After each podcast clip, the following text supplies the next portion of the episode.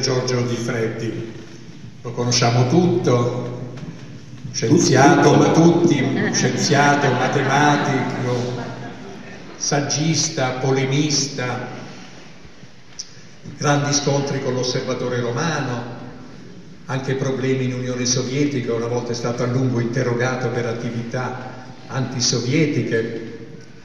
Ma la cosa interessante questa sera, in questo libro, che ha un titolo molto aulico, Il cammino alla ricerca della verità, noi ci troviamo con un faccia a faccia fra un ateo, anzi anche presidente onorario dell'Unione Atei, Agnostici e Razionalisti Italiani, con uno dei papi più interessanti dal punto di vista teologico di questo secolo.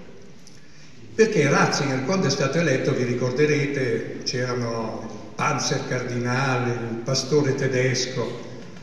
Ora, purtroppo Ratzinger parla un eccellente francese senza accento, ma voi tutti sapete che quando lui parla l'italiano c'è quell'accento pesante, gutturale, per cui dà sempre un po' l'idea delle Sturmtruppen come noi l'abbiamo conosciuti, però Ratzinger è un personaggio interessante, dicevo, perché aveva alle spalle un passato giovanile di teologo molto impegnato per il concilio, molto impegnato anche durante il concilio perché era uno degli esperti che veniva portato dal suo vescovo tedesco e andava anche per le fila quando si trattava di votare e incitava al voto giusto per quell'emendamento, per quella proposta.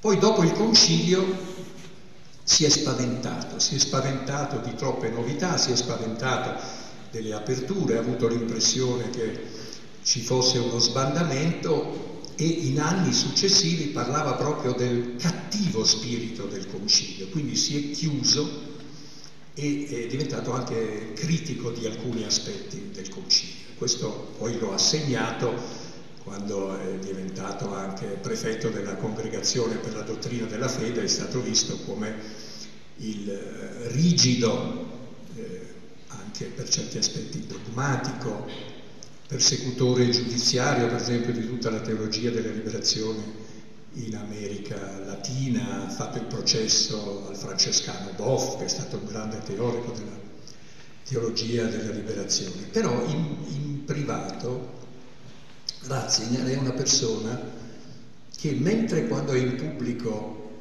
noi lo abbiamo visto rigido, eh, in fondo intimidito dalla folla, in privato è una persona molto delicata, anche con accenti di tenerezza e poi con una grandissima curiosità intellettuale. Anche, anche da Papa, quando c'erano tante polemiche su alcune scelte del suo pontificato, per esempio, tenne un grandissimo discorso a Parigi sulla nascita della cultura europea nel Medioevo grazie al monachesimo che affascinò moltissimo anche moltissimi francesi che non erano per niente cattolici o per niente credenti. E in Germania, in un altro dei suoi viaggi, quando andò al Parlamento, al Bundestag, eh, fece un discorso in cui sottolineò come l'elemento della democrazia e del potere fosse il diritto, dicendo noi lo sappiamo dalla nostra storia, se non c'è il diritto eh, lo Stato diventa come una banda di ladroni, come diceva anche Sant'Agostino. Quindi è un personaggio eh, molto interessante. Allora la domanda è che cosa ha spinto Odifreddi a questo confronto faccia a faccia ripetuto, perché non si è trattato soltanto di un momento, ma di una lunga frequentazione, che cosa ha spinto lui a cercare o approfittare di un incontro con Ratzinger, che era già, diciamo, papa dimissionario, papa in pensione diremmo, e pur sapendo che Ratzinger per esempio da cardinale ai tempi quando era arcivescovo di Monaco aveva avuto un grande colloquio con Habermas per esempio, con il filosofo Habermas e quindi amava anche confrontarsi con altri mondi. Cos'è? Qual è la molla che è scattata? La risposta breve è eh, il caso è eh, leggermente più lunga eh, e devo cercare di non farla troppo lunga perché effettivamente è stato un, un susseguirsi eh, di, eh, di, passi uno dietro l'altro, uno si sente un po' sospinto. Eh, tutto nacque diciamo, nel, nel 2007, quindi molto prima che noi ci incontrassimo, perché io scrissi all'epoca un libro che si intitolava Perché non possiamo essere cristiani e meno che mai cattolici, insomma, quindi un titolo accattivante, no? soprattutto per i credenti. E eh, ovviamente le reazioni eh, anche ufficiali dell'Osservatorio Romano, dell'avvenire furono tremende. No? E, eh, mia madre anche si preoccupò perché eh, ad un certo punto ricevette eh, dal dalla segreteria di Stato Vaticana una lettera con tutti i timbri, così, mi telefonò, mi disse eh, cos'è combinato, dice non ti avranno mica scomunicato, io ho detto speriamo, sai, no? o, o, ciascuno le prende come, come, come vuole no? queste cose. E, eh, e quindi eh, c'era una specie di eh, contrapposizione no? Mia posizione e, e, e quella religiosa che, che, che, rimane, io continuo a, a, pensare le cose che ho scritto in quel libro. Il problema è che però eh, una delle critiche che mi fu fatta fu appunto che eh, non era quello il modo di trattare l'argomento de, del rapporto fra religione e scienza o, o, tra fede e ragione più in generale eh, e si sarebbe dovuto farlo in una maniera anche un po' più eh, magari intellettualmente alta da una parte no? e anche con, con modi più, più compiacenti. No? E eh, all'epoca la Mondadori mi propose di fare un'intervista, con, o meglio un libro a due come vanno tanto di moda, no? eh, con qualche credente. E il problema è che i credenti me li ero già giocati tutti, no? nel senso che eh, eh io ho pensato a Cardinale Ravasi, ad esempio, il quale niente mi aveva assolutamente di questo, eh, non era la, la, benedizione di Ravasi, ma era una X no? eh, sul mio nome, penso dice mai al, al cortile dei gentili, no? chi ci tratta in questo modo, eccetera. Messori, che era l'altro antagonista con cui spesso mi trovavo da eh, Bruno Vespa in queste trasmissioni eh, quando, quando e l'editore eh, alla Mondadori, Turchetta, eh, che era il direttore editoriale, mi disse, beh, eh, fallo col, col, col Papa, no? ma ovviamente la cosa era ancora più impensabile, lui disse, ovviamente intendevo, scrivigli una lettera aperta. No? E io allora presi seriamente questa cosa, scrissi una lettera aperta a Ratzinger, il problema è che agli inizi trovavo difficile eh, de, eh, parlare con, anzitutto con un famoso teologo, no? anche soltanto in astratto, no? finzione letteraria. Eh, lui aveva scritto un sacco di libri che io non avevo letto, confesso, però eh, per cercare di trovare un terreno comune avevo trovato un'antologia di scritti di Ratzinger sulla scienza. E eh, mi ricordo che stavo leggendo questo, eravamo in viaggio tra l'altro con Tiziana, e mi ricordo che leggevo questi articoli senza tanto interesse, finché capitai su uno che era un estratto della prefazione al libro di Ratzinger, Introduzione al cristianesimo. Ora, come tu hai detto benissimo, questo libro eh, appartiene al, al, primo periodo di Ratzinger, quando ancora lui era un teologo di apertura, così, no? quindi un libro molto interessante che cercava di eh, rendere moderna eh, per, per, il lettore contemporaneo quello che era il, il cristianesimo, in particolare il cattolicesimo. E eh, mi ricordo la, la mia sensazione eh, quando ho letto questa prefazione, molto brevemente, lui apre questa prefazione con un aneddoto eh, dicendo, ah, eh, si racconta, eh, lo racconta Kierkegaard, che eh, nel nord Europa, molti anni fa, all'inizio dell'Ottocento, arrivò un circo no, a fare degli spettacoli in una cittadina sperduta, mise su le sue tende, le sue cose, stava per fare lo spettacolo quando scoppiò un incendio.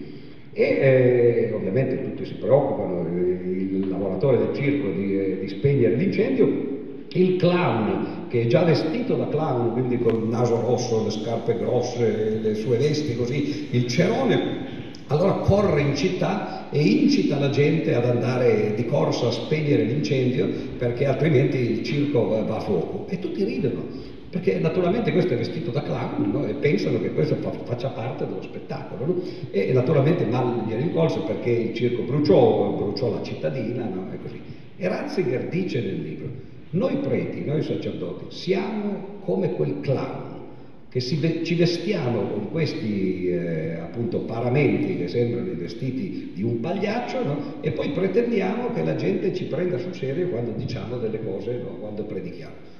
Io, io, non avrei mai osato usare una metafora così, no? nemmeno nel meglio del mio anticlericalismo, e ho pensato, beh, se questo è l'inizio di un libro, no? ed è un libro di uno che poi diventa Papa e che parla di se stesso, della Chiesa, come di eh, una, una, compagnia di clown, che ovviamente per quel motivo non può attaccare riuscire ad attirare l'attenzione del pubblico, dico, forse questo è quello che mi interessa. Infatti lessi il libro e ho deciso di, di, di commentarlo semplicemente, capitolo per capitolo, cercando di, eh, era una finzione, eh, Ratzinger era saldamente al comando all'epoca, era il 2011 quando il libro uscì, eh, non pensavo che l'avrebbe mai letto, però come si sa anche le finzioni per essere credibili uno ci, ci deve credere un po' lui, no? è come i grandi mentitori che, eh, che per, per, per, per mentire bene bisogna credere alle menzogne che si dicono. E io ho cercato di farlo veramente come una lettera aperta in cui ho raccontato il, la mia infanzia, il fatto che io eh, in realtà volevo fare io il Papa, no? quindi avevo anche un po' di, eh, non dico di astio, ma eh, di seccatura no? nei confronti di quest'uomo che c'era arrivato no? eh, a realizzare il sogno che io volevo fare. E lui tra l'altro poi in alcune delle udienze me lo disse, una volta mi, parlavamo di alcune cose e mi disse, ma lei perché si interessa di queste cose? E io gli avevo detto, ma sa, anche in parte per la mia infanzia ero in seminario, e lui mi disse, ah, per voler fare il Papa, no, certo detto da lui, ma naturalmente così. E quindi questo, questo libro uscì e la cosa finì lì perché eh, appunto io non manco provai a fargliela avere perché immaginavo che eh, soprattutto un libro fosse stata una lettera magari c'era la possibilità che lui leggesse però quando quel famoso 11 febbraio del 2013 lui si dimise allora io pensai no, che eh, forse era possibile effettivamente eh, fargliela avere. E quella lettera che dicevo prima, che era arrivata dalla segreteria di Stato, eh, era in realtà la lettera di un monsignore che mi aveva detto all'epoca, per il primo libro, dice, ah io ho letto il suo libro, sono appunto un monsignore della segreteria di Stato, mi è molto piaciuto, no? dice, quando viene a Roma mi venga a trovare, io ero andato a trovarlo due o tre volte, no? tipo tra l'altro abbastanza strano, perché siamo andati a cena una sera insieme e ogni tanto gli scappavano delle espressioni, che adesso non ripeto perché siamo in una chiesa, no? però eh, anche per un attimo, quelle erano bestemmie belle buone, a un certo punto gli ho detto, gli dico, ma scusi monsignore, eh? dico, non bestemmio nemmeno io che sono un non credente, e lui mi ha detto, ma io non bestemmio, io sono un toscano, no? che è una cosa molto diversa. Erano espressioni che evidentemente per lui non avevano un connotato religioso. E allora chiesi a lui, che mi aveva detto all'epoca che, aveva, che era conoscente, amico di padre Genswein, che è il segretario di Ratzinger e che conosceva anche Ratzinger. Dico, non si potrebbe fargli avere il libro no, adesso che è in pensione. E lui mi disse, va bene, fai una lettera d'accompagnamento, glielo diedi. Poi dopo un po' cominciarono a dirmi, ah guarda che gli è arrivato il libro, poi ah guarda che lo sta leggendo, ah guarda che ti sta rispondendo forse, però io mi aspettavo una lettera diplomatica come quelle che ogni tanto si vedono, caro professore, la ringrazio per il suo interesse, le do la benedizione no? e viva felice. E invece mi arrivò poi, eh, dopo qualche mese, una lunga lettera, 12 pagine eh, di commento. Eh, di, di, di, tutto ciò che avevo detto. Lui diceva addirittura mi piacerebbe commentare tutto quello che aveva fatto per, no, per riprendere il suo libro. E a quel punto la cosa era fatta, perché io chiesi eh, eh, al, al, segretario se potevo pubblicare una seconda edizione del libro, il libro si chiamava Caro Papa ti scrivo, e in effetti la seconda edizione divenne Caro, caro Papa teologo, caro matematico ateo. No? E eh, ci, anche, alcuni ci furono degli episodi interessanti, per esempio quando sta per uscire la seconda edizione mi chiama la Mondadori e mi dice guarda che eh, il Papa ha deciso che, eh, che vuole firmare il libro, no? quindi come, come coautore, no? dice e hanno mandato il suo stemma per la copertina, qual è il tuo?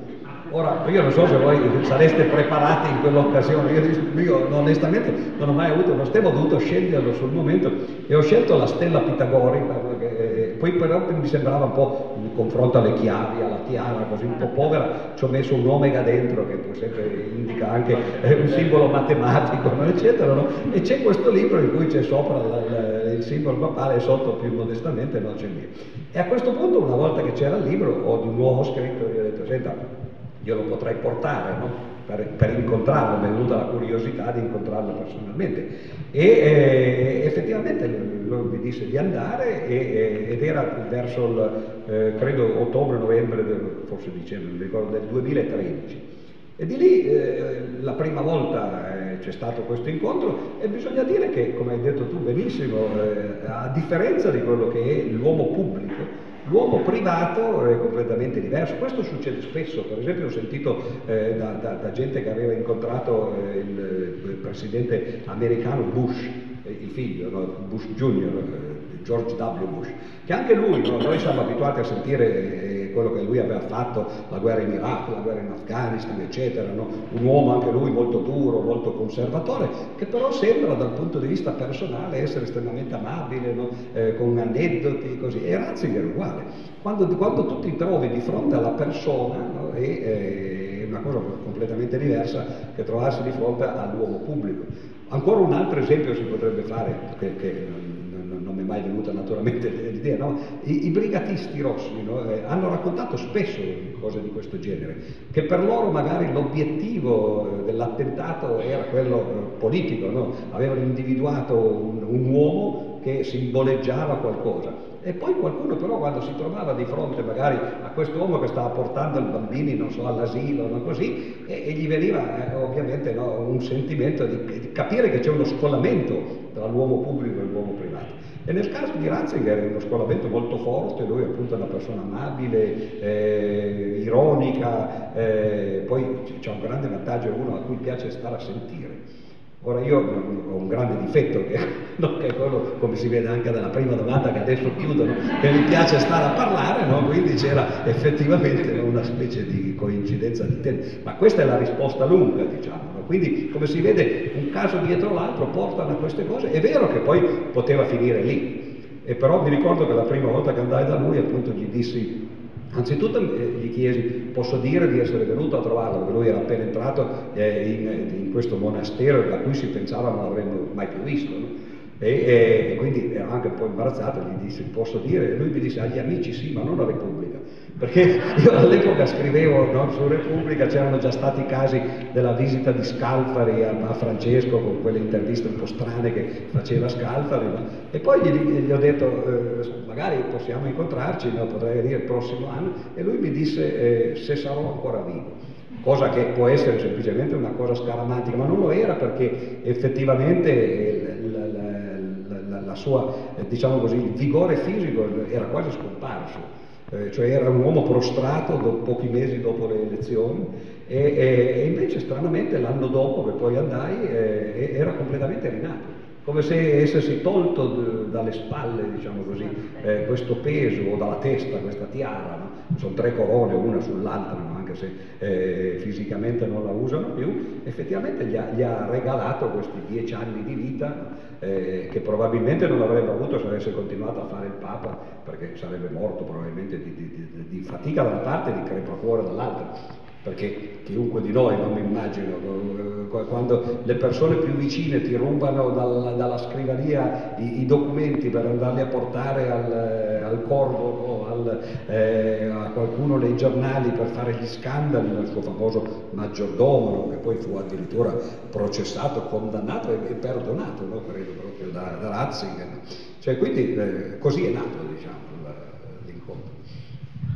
Insomma, abbiamo scoperto che Odifreddi voleva fare il Papa, mentre Ratzinger... È vero voleva, voleva fare un attentato a Ratzinger e poi non è riuscito per la sua amabilità. E invece Ratzinger non voleva fare il Papa, perché il fatto è che quanto più eh, diventava infermo Giovanni Paolo II, tanto più c'era una spinta di alcuni ambienti all'interno della Chiesa, ma anche di movimenti come l'Opus Dei o Comunione e Liberazione, perché il successore fosse eh, Josef Ratzinger.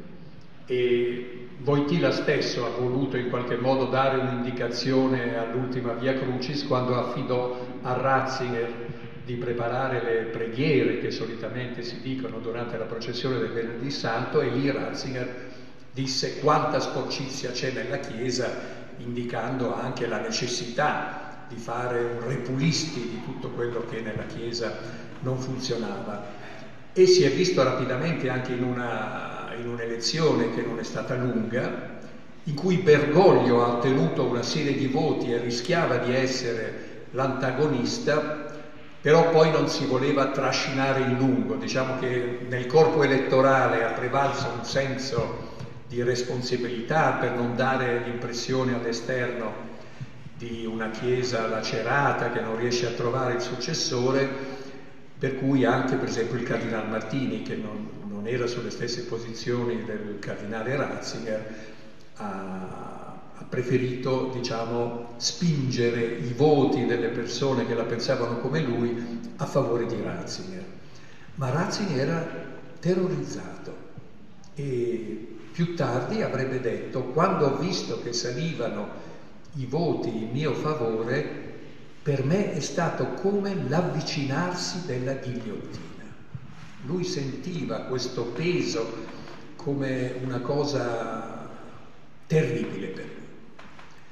Bisogna anche dire che Ratzinger, grande intellettuale, grande teologo, non è mai stato uomo di Stato. La, l'arte del governare è un'arte. Uno può prendere Albert Schweitzer, un grande scienziato, un grande medico, farlo presidente degli Stati Uniti non funziona.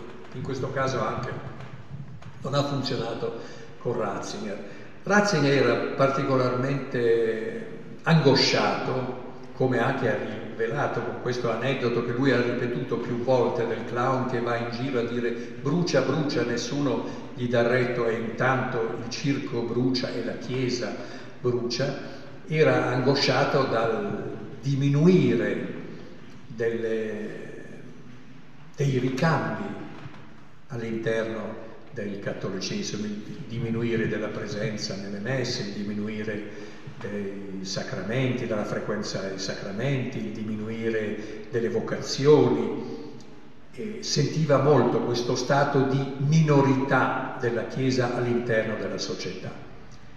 Però questo lo portava anche ad un indurimento di posizioni, per esempio è stato lui a battere e ribattere su quelli che venivano chiamati i principi non negoziabili, per cui non si negozia sulla comunione ai divorziati risposati, non si negozia sulla questione dell'aborto, non si negozia sul fatto che l'omosessualità è un atto intrinsecamente disordinato, quindi si può avere pietà o rispetto per, singolo, per la singola persona, ma l'atto di per sé è una cosa assolutamente fuori dall'ordine naturale, fuori dal disegno di Dio, non si, non si negozia su questioni come il fine vita.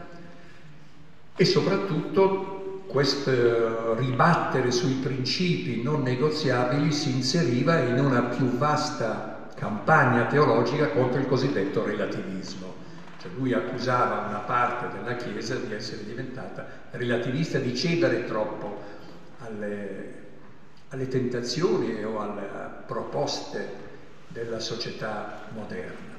Allora la domanda è questa, uno scienziato che invece deve essere empirista, per cui di volta in volta si raggiungono dei risultati nel campo della scienza, ma tutto è relativo perché il cammino della scienza procede sempre, quindi attraverso tentativi e tutto può essere rimesso in discussione, come fa, come ha fatto uno scienziato empirista a, a dialogare con una persona che era totalmente contro il relativismo? Beh, questo è interessante, è proprio uno degli aspetti centrali, anche perché poi la battaglia di Ratzinger contro il relativismo non era soltanto interna eh, per le posizioni ovviamente teologiche, ma era anche una battaglia proprio contro la scienza, perché lui identificava l'idea eh, del, del, pensiero scientifico con eh, l'idea del pensiero relativo. E ne parlò eh, tante volte, ma in particolare proprio l'ultima volta che parlò da cardinale, quando fece il famoso discorso eh, alla messa per l'elezione elezione del pontefice, no? proeligendo Romano pontefice, in cui si schierò, si scagliò contro di nuovo il pensiero relativista e molti pensarono che eh, avesse deciso di non fare il Papa, appunto perché una posizione così netta, quando uno dovrebbe essere un po' diplomatico nel momento in cui cominciano le votazioni, era come dire queste sono le mie idee e voi fate cosa vi pare no? e io me ne torno ai miei studi. E invece così non fu, ma io ho cercato in, due modi, da una parte con, l'ironia, no? come, come, ovvio, anche perché lui tra l'altro, come ho detto, è una persona ironica, quindi apprezza eh, l'ironia, e dall'altra parte anche in maniera un po' più seria. Quindi dal punto di vista ironico ricordo che in una delle udienze eh, gli, gli, ho detto, ma sa, vede, se noi prendiamo la verità, no? l'espressione la verità, che sono otto lettere, no? e la anagrammiamo, eh, esce fuori rivelata. E lui si illuminò perché dice quello è, è, è, no, è, il vero significato della verità, rivelata. E gli ho detto però se, se, se noi facciamo un altro anagramma viene fuori relativa, no? Ed è interessantissimo, no? che è proprio di quello che si parla. La verità, la sua posizione era che fosse rivelata no? e la mia era che fosse relativa. E lui mi disse che tra l'altro eh, era uno che amava appunto gli anagrammi, i giochi di parole, no? così, perlomeno in tedesco appunto, perché in italiano, come, hai sottolineato, la, la, pronuncia era un po' quella che era. E disse, ma è interessantissimo che dietro appunto a questi giochi che sono apparentemente futili, sono giochi linguistici, si celi poi invece questa contrapposizione così. Io per, per, eh, non posso dire per carità cristiana perché non è mia, il mio atteggiamento, però ho evitato di, di andare avanti con gli, con gli anagrammi, perché per esempio un altro anagramma della verità è evitarla e, e, un altro ancora peggio è vietarla, no? cioè, quindi si potrebbe andare no? e fare su questo appunto no? eh, giochi così. Ora questo era l'aspetto così eh, divertente diciamo, eh, che si poteva fare ne, ne, nelle udienze dove spesso appunto uno improvvisa o, o, fa battute, mentre invece nelle lettere che poi ho riportato nel libro ho cercato di fargli capire, già questo l'avevo fatto eh, anche nel libro Caro Papa ti scrivo, agli inizi proprio, nella lettera eh, eh, come dire, fittizia che gli avevo scritto, eh, dicendogli che, che, che, secondo me eh, lui, lui, poteva prenderselo contro il pensiero relativo se gli faceva piacere, ma identificare il relativismo col pensiero scientifico era un errore madornale perché gli scienziati sono tutto meno che relativisti. Cioè, anzi, in realtà noi pensiamo eh, eh di avere la verità in mano, è una verità di tipo un po' diverso, non è la verità dogmatica che hanno i, i credenti e soprattutto non è una verità che viene eh, semplicemente proclamata e stabilita perché uno esce sul balcone di Piazza San Pietro in paramenti, no? vestito da clown, direbbe lui, no? e afferma quella verità, bensì è una verità che viene eh, in, da, un, da, un, certo punto di vista dimostrata matematicamente. Le leggi de, della fisica, per esempio, della chimica, eccetera, prima o poi ricevono questa formulazione pensate a Newton per esempio, quando dimostra la legge di gravitazione universale, dimostra partendo ovviamente da fatti sperimentali e poi dimostra che la cosa è, non soltanto è logicamente vera, ma è anche fisicamente vera, nel senso che poi permette di prevedere le conseguenze di questa legge. No? Quindi c'è una dimostrazione a priori e una dimostrazione a posteriori. E questo è eh, un'affermazione di verità. No? Quindi in un certo senso, vi ho detto, eh, siamo, siamo due galli in un pollaio tutte e due pretendiamo di avere la verità in tasca, no? la verità con la V maiuscola tra l'altro, e, e, ovviamente uno solo dei due può l'altro si deve accontentare di non averla, non siamo mai arrivati alla fine a decidere, ovviamente credo che ciascuno continui a pensare che la verità ce l'ha lui e che l'altro ovviamente si illude, però la scienza, e questa è una cosa che secondo me gli scienziati eh, non sottolineano per evitare di cadere nelle polemiche, andare a dire in giro che la scienza appunto è, un, è, un'impresa di verità farebbe male, quindi spesso gli scienziati eh, citano Popper ad esempio, che la scienza non è qualcosa che fa delle affermazioni, o meglio, le affermazioni della scienza sono soltanto affermazioni falsificabili e non verificabili. L'idea di Popper è un'idea vecchia come, il, come il, la filosofia greca, perché ce l'avevano già gli stoici, no? l'idea è che se io faccio un'affermazione universale che vale in tutti i casi, come faccio a dimostrarla? Posso poi verificarla in un caso, in due casi, in tre casi, però poiché i casi sono infiniti non avrò mai la verifica totale di questa affermazione. Però può darsi che mentre cerco di verificarla a un certo punto trovo un controesempio e casca l'asino. No? Allora posso falsificare le affermazioni universali e non verificarle.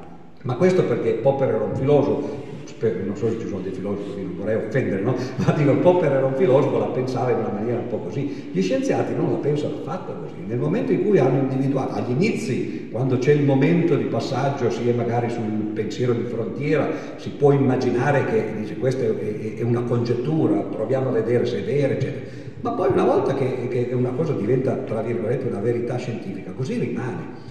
La gente pensa, dice, ma no, la scienza butta giù le teorie una dietro l'altra, prima c'è Tolomeo, poi arriva Copernico, poi arriva Newton, poi arriva Einstein, ma non capisce che quelli sono soltanto modi diversi di vedere le stesse cose. Tolomeo aveva perfettamente ragione, solo che descriveva il moto dei pianeti dal punto di vista della Terra, è un moto complicato perché i pianeti è vero girano attorno al Sole, ma la Terra anche gira attorno al Sole, quindi le cose si complicano. Arriva Copernico e dice no, i pianeti girano attorno al Sole. Sì, certo, ma se io poi voglio descrivere il moto dal punto di vista della Terra devo tornare a Tolomeo e, e, e, così via, da Newton ad Einstein per esempio. Non è che la meccanica, la meccanica, di Newton oggi è passata soltanto ai dipartimenti di storia della scienza e invece si studia solo Einstein. La meccanica di Newton funziona perfettamente quando le velocità sono piccole e quando invece si avvicinano a quelle della luce e precisano ed è una questione di approssimazioni successive più che di eh, relatività, relativismo diciamo così, o assolutismo. Non so quanto lui effettivamente poi abbia colto di queste cose, no? Però anche nelle lettere eh, a volte eh, mi diceva ah questo non, non, non, lo sapevo, questo poi è interessante, no?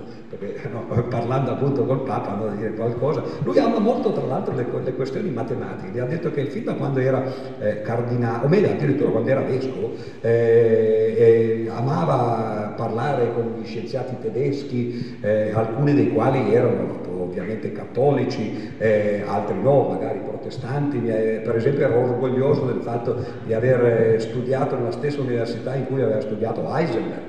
No? E quindi c'era questo interesse dal punto di vista eh, intellettuale eh, per la scienza. E tra l'altro tu prima hai citato il titolo del libro In cammino alla ricerca della verità, quello effettivamente è un titolo un po' roboante, però è un'espressione di Ratzinger quella che lui usa spesso, eh, una volta mi ha mandato il, la sua autobiografia con una dedica e infatti mi, mi scrisse così, il professor Di Freddi, eccetera, in cammino alla ricerca della verità. E allora io ho messo il titolo, ma ovviamente citando, citando lui. Quindi, e, e, dal punto di vista appunto del relativismo e dell'assolutismo, eh, non credo che ci sia stato, lui credo che continui a pensare che la scienza sia relativa no? e che anzi propagandi il pensiero relativo, mentre invece il pensiero relativo non riguarda i fatti scientifici, riguarda i valori umanistici, che però eh, tra questi valori ci sono anche quelli religiosi che, il, che, poi la religione sia relativa da questo punto di vista è evidente basta guardare il mondo, le religioni che ci sono, la, le, quella che si chiamava la, la, la varietà dell'esperienza religiosa, il bel libro di William James. No? Quindi effettivamente il relativismo ce l'aveva lui no? e ce la prendeva con, que, con, gli scienziati che invece dal punto di vista loro pensavano di essere assolutisti. No? Quindi questa è un po' una specie di commedia degli equivoci. Probabilmente avete visto qui sullo schermo a un certo punto un grande fulmine che si scarica sopra la cupola di San Pietro. Eh, fu un momento storico perché segnava quel breve periodo in cui Ratzinger, come Benedetto XVI, come pontefice, decide di dimettersi, cosa che da secoli non succedeva nella Chiesa Cattolica, e poi decide durante il periodo del conclave di andarsene in esilio a Castel Gandolfo in modo da non interferire. C'è stato un monsignore che ha detto una volta una battuta molto giusta, in fondo Ratzinger non ha avuto un pontificato facile, è andato a sbattere contro tanti, contro tanti incidenti, si è inimicato i musulmani, si è inimicato gli ebrei perché eh, aveva riammesso all'interno della Chiesa un uh, vescovo fortemente antisemita perché spingeva per la beatificazione di Pio XII, si era inimicato gli scienziati per la storia del preservativo eh, che a detta di Ratzinger eh, favoriva l'AIDS invece di frenare la trasmissione eh, delle malattie, eh, si era inimicato una parte della Chiesa cattolica stessa perché voleva di nuovo riportare nella Chiesa i negatori del concilio che con il vescovo Lefebvre avevano creato una Chiesa scismatica, un movimento scismatico nella Chiesa. Però, diceva questo Monsignore, è come quel calciatore che all'ultimo minuto fa un grande gol con le dimissioni, perché le dimissioni sono state un gesto di coraggio nobile, lungimirante, perché?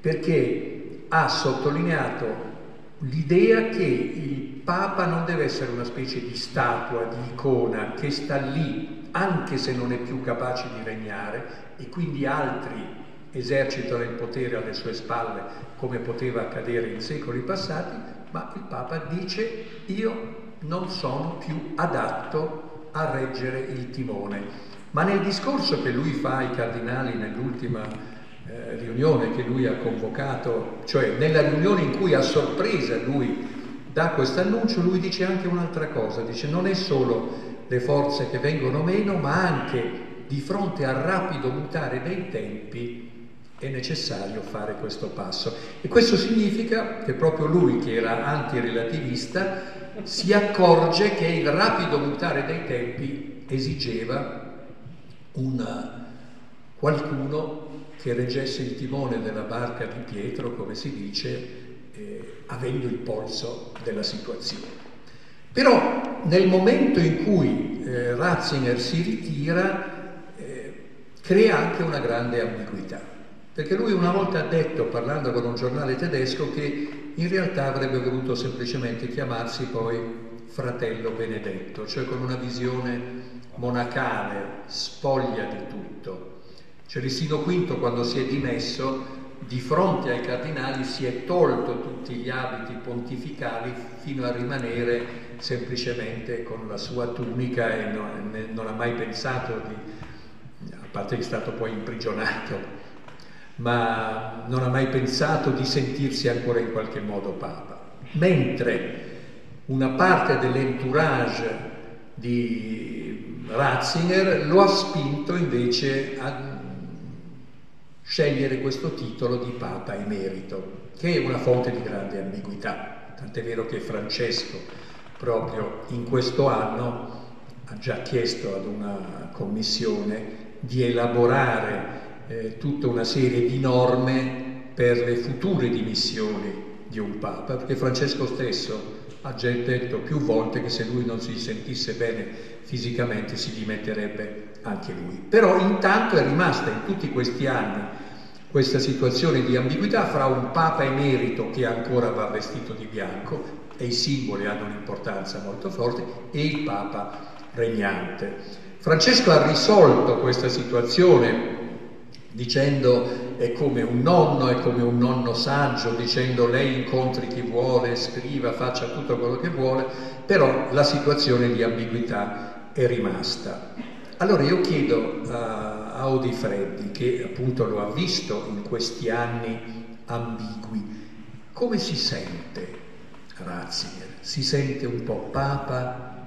Si sente mezzo papa, papa in, in condominio? Perché dal punto di vista della correttezza lui ha più volte detto, anche quando veniva gente a lamentarsi contro il Papa regnante, dicendo il Papa è uno solo e lui sa quello che fa. Quindi dal punto di vista della correttezza lui ha risposto a questo. Però poi in realtà questa ambiguità strutturale è rimasta. Allora lui come si sente? Io qui naturalmente non, non, non, sono tanto adatto a parlare perché bisognerebbe effettivamente conoscerlo molto meglio, però io ho provato due o tre volte a cercare di stimolarlo anche perché la curiosità c'è naturalmente. E eh, c'è anzitutto il, il problema di, di, eh, del, dello status appunto di un papa dimissionario e lui la, la, questo ha cercato di elaborarlo, credo, e di, e di, farlo poi dire al suo segretario, padre Genswein, eh, eh, anche in occasioni pubbliche, la distinzione fra il, pa, il, Papa contemplativo e il Papa, come lo chiama l'altro, regnante o attivo, credo. No? E, e, questa è una cosa che effettivamente eh, eh, ha dato un po' fastidio a qualcuno, perché Papa contemplativo significa che lui continua a rimanere Papa allora i papi sarebbero due, uno che più che altro prega e l'altro che più che altro lavora, no? e, però eh, insomma ne rimangono due. Mentre si pensa appunto che la teoria dovrebbe essere che ce n'è eh, uno solo. Molti su questo hanno ricamato, ci sono giornali come Libero che eh, si divertono, no? tu li conosci bene, ci sono alcuni vaticanisti un po' strani no? Eh, che, che, sostengono che in realtà le dimissioni non sono valide proprio per questo motivo, che c'è un unico papa che è Ratzinger, che quell'altro l'impostore e così via, no? insomma, e che quando lui dice c'è un unico Papa, non dice mai ed è Francesco, Ma dice sempre c'è un unico Papa no? e questo alimenta ovviamente li, li, li, i complottisti che dicono ecco vedete no? non dice che è l'altro, dunque dice che è se stesso no? e così via. Eh, io gliel'ho chiesto e, e, gli ho detto sa perché poi fuori ovviamente si mormora e a volte non soltanto si mormora, si critica e lui ha ripetuto questa, questa storia appunto del Papa contemplativo e del Papa attivo facendo esempi che poi sono convincenti fino ad un certo punto, è come dire lui dice un, pa, un pardon, un padre, perché poi il Papa tra l'altro è quello, lo Santo Padre, no? un padre che ad un certo punto smette di eh, interessarsi eh, fisicamente eh, de- delle attività dei figli, magari non li aiuta più, non li sta più a sentire, eccetera, dice ma non per questo cessa di essere Papa pardon, cessa di essere padre, no? e quello però ovviamente la metafora era quella. No? Quindi questo è un po' come sottolineare queste cose. Altre volte ho cercato di dirgli, no, eh, di, di, di, di, stimolarlo sul fatto che ci fossero alcuni che, che non erano d'accordo nella Chiesa, ovviamente questo. In particolare un cardinale, c'è stato, si chiamava Brand Muller, eh, che eh, uscì ad un certo punto con un'intervista, credo che fosse, eh, in cui disse che, eh, insomma, fece delle critiche al fatto che lui si era dimesso e soprattutto che si era dimesso in quel modo che continuava ad essere appunto emerito. E, eh, e ci fu uno scambio tra loro eh, in cui eh, Ratzinger gli scrisse una lettera, quell'altro rispose e disse, ah, anzi quello che Ratzinger scrisse in questa lettera, venne poi fuori dopo, fu di, eh, di dire, beh, se lei crede di sapere come io avrei dovuto fare in questo momento, me lo dica no? e così almeno vediamo se ho fatto sbagliato oppure no. E il cardinale gli aveva risposto, dice no, effettivamente non saprei nemmeno bene io che cosa dire. E allora Ratzinger a me poi disse, dice, poi dice, dice queste cose, avrebbe almeno potuto chiedere scusa. No? Ora io poiché quando uscivo dall'udienza scrivevo tutto quello che mi ricordavo, ho fatto eh, il resoconto, poi ogni volta glielo mandavo, no? No, non perché pensassi effettivamente che poi sarebbe diventato un libro, però più che altro perché erano situazioni eccezionali ed era quasi una testimonianza storica, no? quindi un paio di volte lui addirittura nelle lettere mi scrisse, ah, dice un resoconto eh, accurato, come se volesse metterci eh, l'imprimato. Ma, eh, e qui racconto un piccolo aneddoto sul libro, perché poi quando eh, alla fine eh, dello scorso anno io decisi, ho, capito che ormai Ratzinger è, è anziano, vabbè, quello l'hanno capito tutti, no? ha 95 anni, ma non solo è anziano, ma ormai ha, ha pochissime forze, quindi sta sulla sedia a rotelle, non parla proprio letteralmente, ha un problema di, di eh, vocalità e credo che abbia scritto eh, a qualcuno che eh, in realtà lui pensa che sia un castigo di Dio, dice che avendo, avendo parlato troppo durante la vita adesso lo fa obbligatoriamente tacere, però quindi riceve poche persone perché non, non, non può più fare colloqui e, e, il segretario dice appunto non dà volentieri delle, delle, udienze a meno che non ci siano motivazioni proprio pratiche, no? perché eh, non è piacevole per una persona che per tutta la vita è stato appunto un fine intellettuale dover stare lì no? a, a sentire semplicemente. No? E, e, e, infatti allora io alla fine eh, gli ho detto, poiché anche scrivere non scrive più, ho detto guardi sono passati otto anni dal nostro eh, primo incontro, dalla prima lettera, eh, che sono esattamente la durata del suo pontificato. No? E allora eh, ho detto, ho messo insieme tutte le lettere che ci siamo scambiati, eh, ho, ho, messo le, insieme i resoconti delle udienze e ho stampato quello che poi mi sono ritrovato tra le mani come se fosse un libro. No?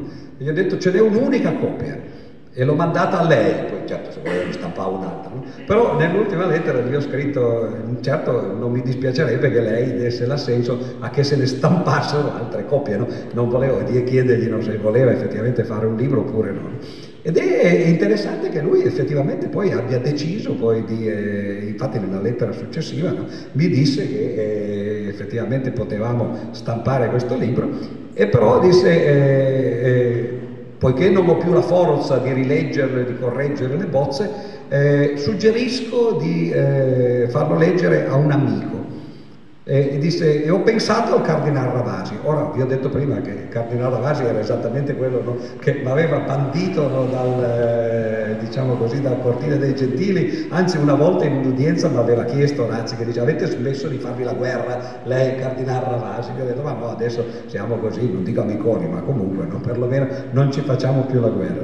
E poi non solo, in quella lettera che poi è l'ultima che chiude per l'appunto il libro, mi dice ho anche pensato che potremmo chiedere a Cardinale Ravasi Ravasi se, se cortesemente fa una prefazione no, al libro per spiegare perché deve essere pubblicato. E a parte il divertimento di vedere che ho avuto eh, il piacere di, di, scrivere a Ravasi dicendo guardi che eh, eh, ho ricevuto questa lettera che mi ha stupito, ma forse stupirà anche lei, e di vedere come poi quando un Papa chiede un piacere a un cardinale, e quello ovviamente deve scattare sull'attenti, no? e anche controvoglia da fare. Però e questo era il motivo per cui volevo dire, tornare all'episodio di Brand Muller, eh, eh, Ravasi lesse il libro, io comunque ogni tanto gliele mandavo queste, questi resoconti no, quando mi sembrava che fossero interessanti, quindi qualcosa aveva già visto, ma un conto è leggerli così, e un conto è dover dare l'assenso per la pubblicazione. E quindi mi disse Ravasi, guardi che lei eh, ha scritto un sacco di cose, soprattutto sugli incontri, perché le lettere sono quelle che sono e basta solo controllare che siano riportate fedelmente. E dice, eh, magari Ratzinger ha detto quelle cose lì, ma non è il suo stile come le, le riportano, quindi bisogna controllarle e gli faccio un elenco no? e lo mando a lui, no? a, al Papa Emerito. E io quindi ho aspettato, è passato, sono passati un paio di mesi, finché mi ricevo una lettera sempre di Razzi, una lunga lettera stavolta, ma se, senza parole, no? cioè, erano tutte correzioni. E allora è stato divertente vedere, perché io non sapevo che cosa Ravasi avesse chiesto a Ratzinger di togliere oppure di dire questo lasciamolo perdere, eccetera. E alcune dicevano correggere qui, togliere, però in alcuni punti no, c'era scritto questo rimane. E l'episodio, per esempio, che ho citato adesso di Brandmüller, cioè il fatto che si erano un po' seccati no? il cardinale e il Papa no? con questi, eh, che, che, lui avesse detto anche poteva almeno chiedere scusa, quella era una delle cose che erano state chieste di togliere che invece eh, sono rimaste. Quindi eh, c'è, questo aspetto, no? evidentemente, che eh, la Chiesa è divisa sul suo ruolo al punto che ci sono stati cardinali che hanno scritto, credo 4 o 5 cardinali a un certo punto, no? una lettera ufficiale perché lui spiegasse quello cavolo non era successo, eccetera. D'altra parte, anche il modo in cui lui si presenta, lui è vestito di bianco, no? cioè, quindi effettivamente l'impressione che dà è che sia un papa. Io una volta glielo ho chiesto, gli ho detto, ma no, senza essere irrispettoso, gli ho detto, ma lei si veste sempre così o solo perché vengo, ne vengo io, nel senso che viene un visitatore, no? Perché io per esempio quando sto in casa sto in tuta, no? Poi se viene qualcuno a trovarmi, no? Mi metto magari una giacca, eccetera, E lui dice, no, ma io sono abituato, non mi vesto sempre così. E gli ho detto, guardi che lei lo sa, che il fatto che si sia vestito di bianco, no? È una cosa sospetta, ha dato adito a dubbi, no? e lui ha ripetuto quello che già detto, aveva già detto a Tornielli, per esempio, in una lettera, no? mi disse, sa, dice, in quei giorni concitati del, delle, dopo le dimissioni, dice, non è stato possibile trovare una veste diversa. Ora, eh, quando uno ti dice una cosa di questo genere, io gli ho detto, ma scusi, eh, io sono venuto qua a piedi, no, prima, no, passeggiando, è pieno di vesti nere, no, ce n'è una sola bianca in Vaticano, no, tutte le altre sono nero-rosse, no? Possibile che uno venga a dirti non è stato possibile trovare una veste diversa?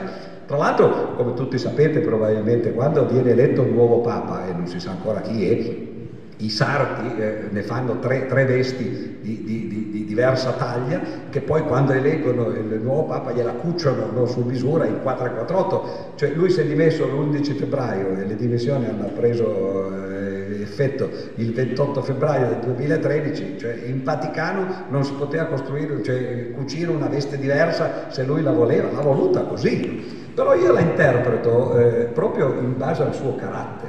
Cioè, essendo una persona mite, no? se fosse stato qualcun altro, probabilmente Bergoglio, che mi dicono, tu probabilmente lo conosci bene, perché avrai fatto anche viaggi con lui, che nonostante le apparenze di, di uomo bonario, Bergoglio invece in realtà è uno che ha dei modi anche abbastanza, che, che alza la voce quando c'è bisogno di alzarla. Ratzinger cioè, è un po' diverso, è un uomo che dovrebbe, dovrebbe dirti, scusi, eh, ma lei si faccia i fatti suoi, no? non mi venga a chiedere cose alle quali non posso rispondere. No? E invece di dirtelo così ti racconto un aneddoto che che è la stessa cosa raccontata diversamente. No? Quindi io l'ho presa in questo modo. Non è che si sia capito bene cui, i motivi per cui si è dimesso. Io personalmente, che eh, la vedo dal di fuori, come ho accennato prima, eh, il, il, la differenza fisica che ho visto, fisiologica proprio, da un anno all'altro, il primo anno in cui si era appena dimesso, dopo tutti quegli anni degli scandali eh, su, Batilix e così via, e l'anno dopo in cui era praticamente rinato e per due o tre anni è rimasto ancora in forma fisica, parlava, scriveva e così via, la mia impressione è che veramente fosse provato dal fatto che eh, eh, era, era, era un lavoro tremendo Cioè fare il Papa o fare il Presidente della Repubblica o del governo sembra una cosa ambita, però è una tortura, credo che sia una condanna. E il fatto di capire che soprattutto in un... Ah, ma qui vedo che stanno andando avanti le immagini, non, non avevo capito se poi si, si facevano vedere oppure no. Eh, e dicevano, eh, l'aver capito che non si può più pensare che un Papa duri in eterno, perlomeno no, che debba regnare fino a che vive, no? E che invece ci sia bisogno di qualcuno che, non dico che sia giovane, ma che perlomeno sia nel pieno possesso del suo vigore fisico e fisiologico, lui ha sottolineato, questo l'ho detto molte volte, che ha preso la decisione finale di dimettersi quando ha fatto l'ultimo viaggio, era andato forse, eh, non, non so dove, in America Latina, ma era la giornata della gioventù o no? Era quello, dice io non sono più in grado di fare queste cose, mi sono stancato troppo e, e notate che qualche settimana fa Francesco è tornato da un viaggio e ha detto la stessa cosa, dice eh, è stato faticosissimo, non, eh, è proprio una questione di vigore fisico. E allora è inutile aspettare che uno muoia e, che poi magari dura appunto come, come è durato Ratzinger adesso fino a 95 anni, cioè non, non, non fa il bene dell'istituzione, che sia la Chiesa o che sia eh, la monarchia britannica no? o, cose, o, cose, di questo genere. Quindi eh, credo che nel futuro probabilmente si arriverà, tu ho visto che non sei forse proprio d'accordo sul titolo di Papa Emerito, però in fondo il Papa Emerito, da quello che ho capito, eh, voleva sottolineare l'analogia con i vescovi i vescovi si dimettono in genere a 75 anni, se c'è magari eh, una, una, dispensa si arriva fino a 80 anni, poi basta, si, si, si, si smette, uno cessa di essere vescovo, però eh, rimane vescovo emerito. No? C'è la differenza che da, da quanto ho capito Beh, ma infatti, ma infatti Bergoglio adesso decide che quando succederà di nuovo si chiamerà vescovo emerito di Roma e non più Papa emerito, perché il Papa ma, crea... ma sono sinonimi, perché il Papa no, è il perché, perché il Papa ha un potere di giurisdizione universale e poi soprattutto perché negli ultimi tempi si era creato poi, c'è stato un momento in cui c'è stato uno scontro, eh, diciamo, diretto fra Ratzinger e Bergoglio. E, e questo è successo, prima era già successo una volta a proposito degli scandali di abusi in cui eh, Bergoglio aveva detto la radice degli abusi è il clericalismo, perché il clericalismo è abuso di potere, abuso di coscienza e anche può essere abuso sessuale. E invece Ratzinger aveva scritto un grande articolo dicendo che eh, questi abusi nascevano nel clima permissivo degli anni 60, del 68, del pansessualismo, eccetera. Ma quello ancora era un momento di contrasto che poteva sembrare teorico, ma poi si è arrivato eh, due anni fa ad un sinodo, un'assemblea di vescovi dell'Amazzonia che ha votato secondo tutte le regole della Chiesa con una maggioranza di due terzi per dire al Papa qui siamo in una situazione in cui viene un prete una volta l'anno, una volta ogni due anni, fa una messa e quindi una vera messa eh, in cui si, non si dà la comunione perché le ostie vengono da lontano, ma è il momento del mistero della messa, non è possibile che ci possa essere una vera messa una volta all'anno, una volta ogni due anni, quindi chiediamo al pontefice di permettere che ci sia anche un clero sposato. E lì invece Ratzinger insieme a un uh, cardinale africano, il cardinale Sara, ha scritto un libro che è stato pubblicato in Francia, poi in Italia, in cui diceva no, assolutamente il celibato oh, fa parte proprio della tradizione della Chiesa, non si può cambiare e questo è stato un momento di scontro fra il Papa in pensione e il Papa regnante, nel momento in cui il Papa regnante doveva prendere una decisione.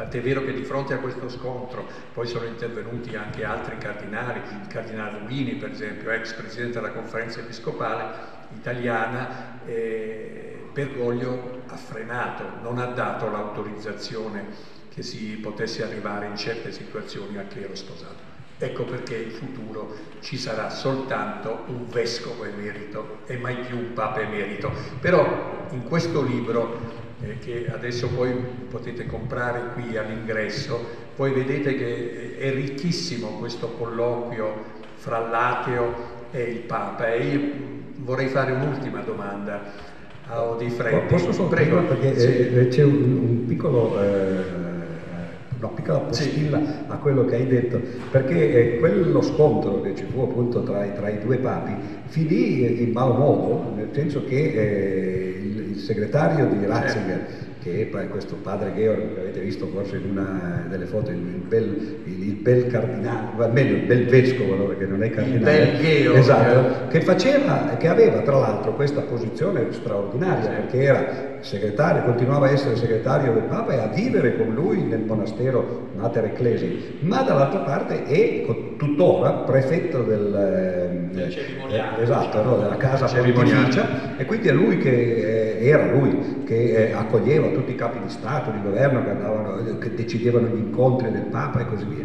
E in seguito a quella, a quella diatriba, da un giorno all'altro, il padre Greco è sparito dalla circolazione non l'ha più visto nessuno in pubblico e mi hanno raccontato che appunto lì si sono sentite urle veramente, che gli è stato detto non la vogliamo più vedere e non solo, eh, credo almeno che eh, prendiamolo con beneficio di inventarlo, di inventare, Francesco ha deciso che Ratzinger deve smetterla di, di prendere posizioni ufficiali e il libro col cardinal Sara che è uscito in Francia col nome di Ratzinger tra gli autori, no? eh, invece sta, il nome è stato cancellato come autore nell'edizione italiana e questo riguarda anche questo libro qua perché, come ho detto prima, il, il, primo libro che abbiamo fatto era un libro in cui poi hanno chiesto loro no? Mettere le due firme. No?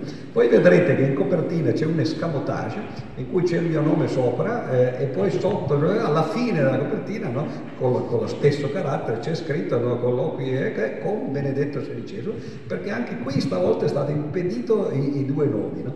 Che poi è una cosa molto strana, perché il contratto è stato fatto, un contratto separato, nel senso che io non ho visto quello di Ratzinger, no? quindi cioè, hanno fatto un contratto come autore, e, e, se ci sono dei diritti, nel caso che se ne vendano, lui prende la sua parte di diritti, ma non compare come, come autore ufficiale e credo che questa sia una volontà di Francesco che, che, che, non ci sia più niente di ufficiale di Ratzinger perché cominciava a diventare effettivamente qualcosa che minava l'unità della Chiesa. No? È, la corda è stata tirata esatto, finché non si è spezzata. Esatto. No, l'ultima domanda che volevo fare è che cosa hai imparato da questi colloqui? Ma quello che mi è rimasto di più è, è che poi se, se, si vuole si può, si può anche generalizzare e, e, può avere un valore più generale, per esempio in questi tempi di guerra, ed è che persone completamente diverse, che hanno posizioni eh, anche ufficialmente eh, antitetiche, un papa come lui, poi tra l'altro come hai citato prima, il panzer cardinale, il pastore tedesco, il prefetto del Santo Uffizio, no? cioè, quindi era l'incarnazione dell'ortodossia cattolica, no? eh, eh come la si intende in Vaticano e dall'altra parte molto più modestamente no? un altro e gli altri non hanno papi, tra di loro ciascuno è per conto suo, però eh, uno che non crede da, da, da, da 5 io da, bambino credevo, anzi eh, io ripeto sempre che quando mi dicono ma perché non credi più, dico ma perché? A un certo punto ho raggiunto l'età della ragione, quando si arriva all'età della ragione si smette di credere, è una cosa infantile, quella è la mia posizione, però dicevo posizioni così antitetiche non impediscono a due persone di, di andare d'accordo, di, eh, di, di, confrontarsi, ogni tanto anche lui, tra l'altro lo vedrete nelle lettere, che non è che sia soltanto tutto rose e fiore, ogni tanto mi dice anche cose tipo, eh, professore, questa sua posizione, per esempio la mia posizione sul Gesù storico, che adesso non andiamo a, a, ad aprire perché sarebbe eh, una divagazione troppo lunga, no? dice non è degna del suo rango scientifico, non è una cosa proprio, no? e credo che sia il risultato più, più, grande che un Papa come non può fare, no? cioè, oltre a dirti lei è un cretino, no? cioè una cosa di questo genere che non farebbe. Ebbene, nonostante ci siano queste divergenze, si può parlare, si può cercare di, di, di spingere magari il discorso fino a cose che ti interessano, vedere se, se, l'altro ha voglia di rispondere, non sempre ne ha voglia. Per esempio, vedrete che, eh, se lo leggerete, che le prime lettere, io eh, ero un po', eh, diciamo così, affannato, volevo dire un sacco di cose, lui agli inizi appunto mi aveva detto che io non conoscevo bene la storia no, su Gesù, che le mie posizioni erano appunto no, non degne, no? mi disse lei si deve informare, deve studiare e io l'ho fatto, ho fatto esattamente quello che aveva detto lui, in particolare uno dei libri che mi aveva citato era il libro di Schweitzer, che hai citato prima tu come persona, no? premio Nobel per la pace, organista, filosofo, un personaggio straordinario, cugino di Sartre fra l'altro, molto interessante da parte di madre, no? e ho letto questo libro che è la storia della ricerca sul Gesù storico, no? eh, che è un libro in mille pagine, e io mentre leggevo ma, ma mi si illuminavano gli occhi, no? perché ho scoperto che la, le posizioni che io ingenuamente avevo preso a proposito di Gesù cioè, sui Vangeli, cioè il fatto che sì, quelli sono racconti mitopoietici di cose che ovviamente sono incredibili, chi crede che uno può guarire i ciechi, gli storpi, far risuscitare i morti e così via, no?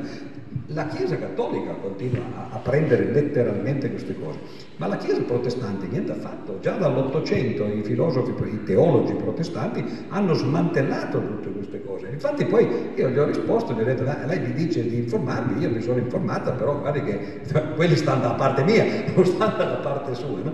E quindi dicevo, anche spingendo a volte no, proprio eh, il discorso fino ai limiti in cui uno vorrebbe portarlo, però si può, ciò nonostante, no, non prendersi a schiaffi, essere eh, civilmente impegnati in una discussione e quello che dicevo con la guerra oggi è probabilmente questo. Noi per esempio siamo partiti con la lancia in resta no, dal primo giorno dell'invasione del, russa dell'Ucraina, no, prendendo una posizione contrapposta e, e, stiamo arrivando adesso, avete visto, proprio ieri o oggi, col discorso di Putin in, eh, sull'orlo del baratro.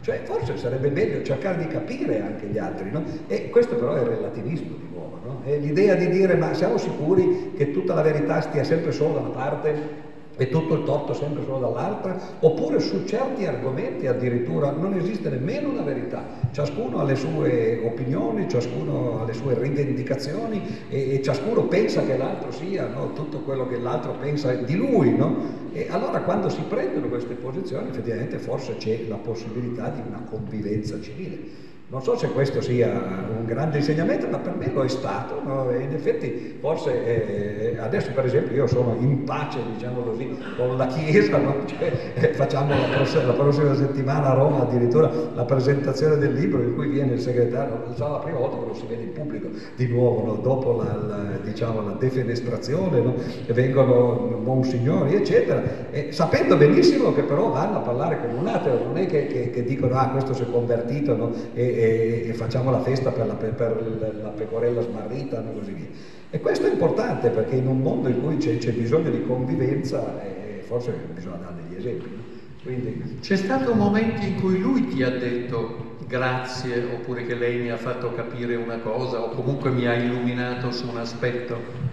Volte non tanto sugli aspetti religiosi ovviamente, ma eh, anzitutto su alcune cose scientifiche. Poi io ho notato che a lui piacevano molto i numeri, quindi ogni anno, in occasione del suo compleanno, il 16 aprile, eh, ogni volta che compiva, non so, 90, 91, 92, mi divertivo a, a, giocare sui numeri, a dirgli guardi che questo è un numero bellissimo, no? perché fortunatamente non ha mai compiuto 66 anni, che altrimenti poi sembrava un po' una, una cosa diabolica, no? eccetera, no? 666, meno che mai perché Matusalemme, no? Cose del Io ce l'ho nel telefono, quindi quelli del, telefono, del. Vaticano sono terrorizzati. Quando ti telefonano devono fare tre volte sei. Però questi giochi, eh, e lui dice, lui eh, che tra l'altro tu hai citato prima Sant'Agostino, lui in un certo senso è un agostiniano, ha molto rispetto per Sant'Agostino e Sant'Agostino era uno che usava la matematica spesso, eh, non una matematica sofisticata, però era uno che per esempio nella città di Dio aveva detto che il motivo per cui eh, il, la creazione è durata sei giorni e il settimo giorno Dio si è riposato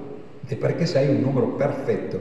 In matematica i numeri perfetti sono quelli in cui uno prende tutti i divisori, 6 è divisibile per 1 ovviamente, per 2, per 3, poi li somma, 1 più 2 più 3 fa 6, e allora i perfetti sono quelli che sono la somma dei loro divisori.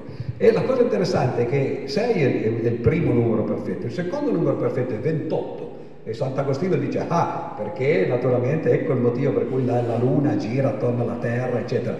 Ovviamente sulla prima non ho niente da dire, sulla creazione, ma sulla seconda non è quello il motivo, infatti non sono 28 giorni esatti, no? eh, però eh, Agostino aveva questo gusto per la matematica, perlomeno quello che lui sapeva di matematica, e le sue applicazioni alla teologia.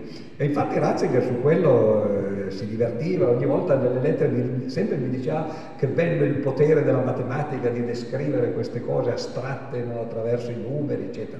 Quindi credo che qualche cosa di quel genere magari mi è rimasto, anche perché io mi immagino che eh, mi sono chiesto, mi sono fatto la domanda per quale motivo no, poi alla fine abbia accettato così, ho condiceso a ricevermi, a rispondermi.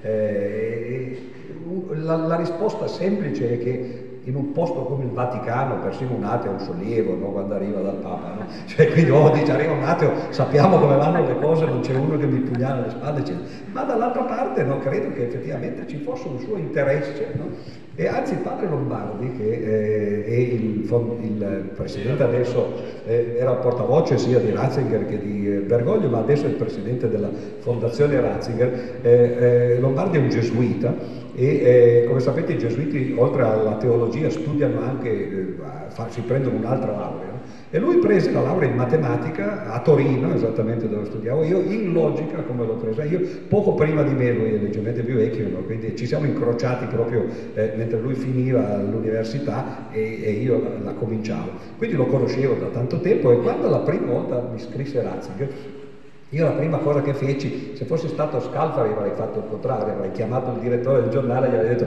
ho ricevuto una lettera di Ratzinger, pubblichiamola sul giornale. Scioccamente io chiesi il permesso di farla, passarono 20 giorni e nel frattempo si intromisero Scalfari e Bergoglio. No? Però la prima cosa che feci fu telefonare a, a Lombardi no? e gli dissi ma ho ricevuto una lettera no, eh, dal Papa e lui mi disse ah sì lo sapevo che le stava scrivendo. E gli ho detto, ma come mai lo sapeva? E lui disse, ma perché quando si è dimesso, poi è ritornato in Vaticano, no? e, e, lui faceva ancora il portavoce però di quello nuovo, ormai andò a trovarlo, no? e fecero due chiacchiere e poi lui gli chiese, gli disse, santità, che cosa fa adesso che è in pensione? E lui gli ha risposto, sto scrivendo di Freddi, no? E, e naturalmente come risposta, soprattutto per Lombardi, e, e, padre Lombardi gli disse, ma lo sa quello chi è? Quello è un ateo, no? E Ratzinger gli disse, eh, infatti l'ho scritto poi nel, nel libro, gli disse, sì, è un ateo, ma questo è diverso dagli altri. Allora non so cosa voglia dire diverso dagli altri, no? però credo che eh, intendesse, perché poi me, l'ha fatto capire sia con le domande che a volte anche con le risposte, il fatto che è vero, io sono un ateo, ma in un certo senso perlomeno so di cosa parlo, cioè non sono l'ateo preconcetto che ce l'ha con la religione senza sapere nemmeno eh, di, di, di, che cosa si tratta. No? Cioè me ne sono studiate, non sono convinto, non sono d'accordo, no? però almeno e poi ho letto per esempio i suoi libri, no?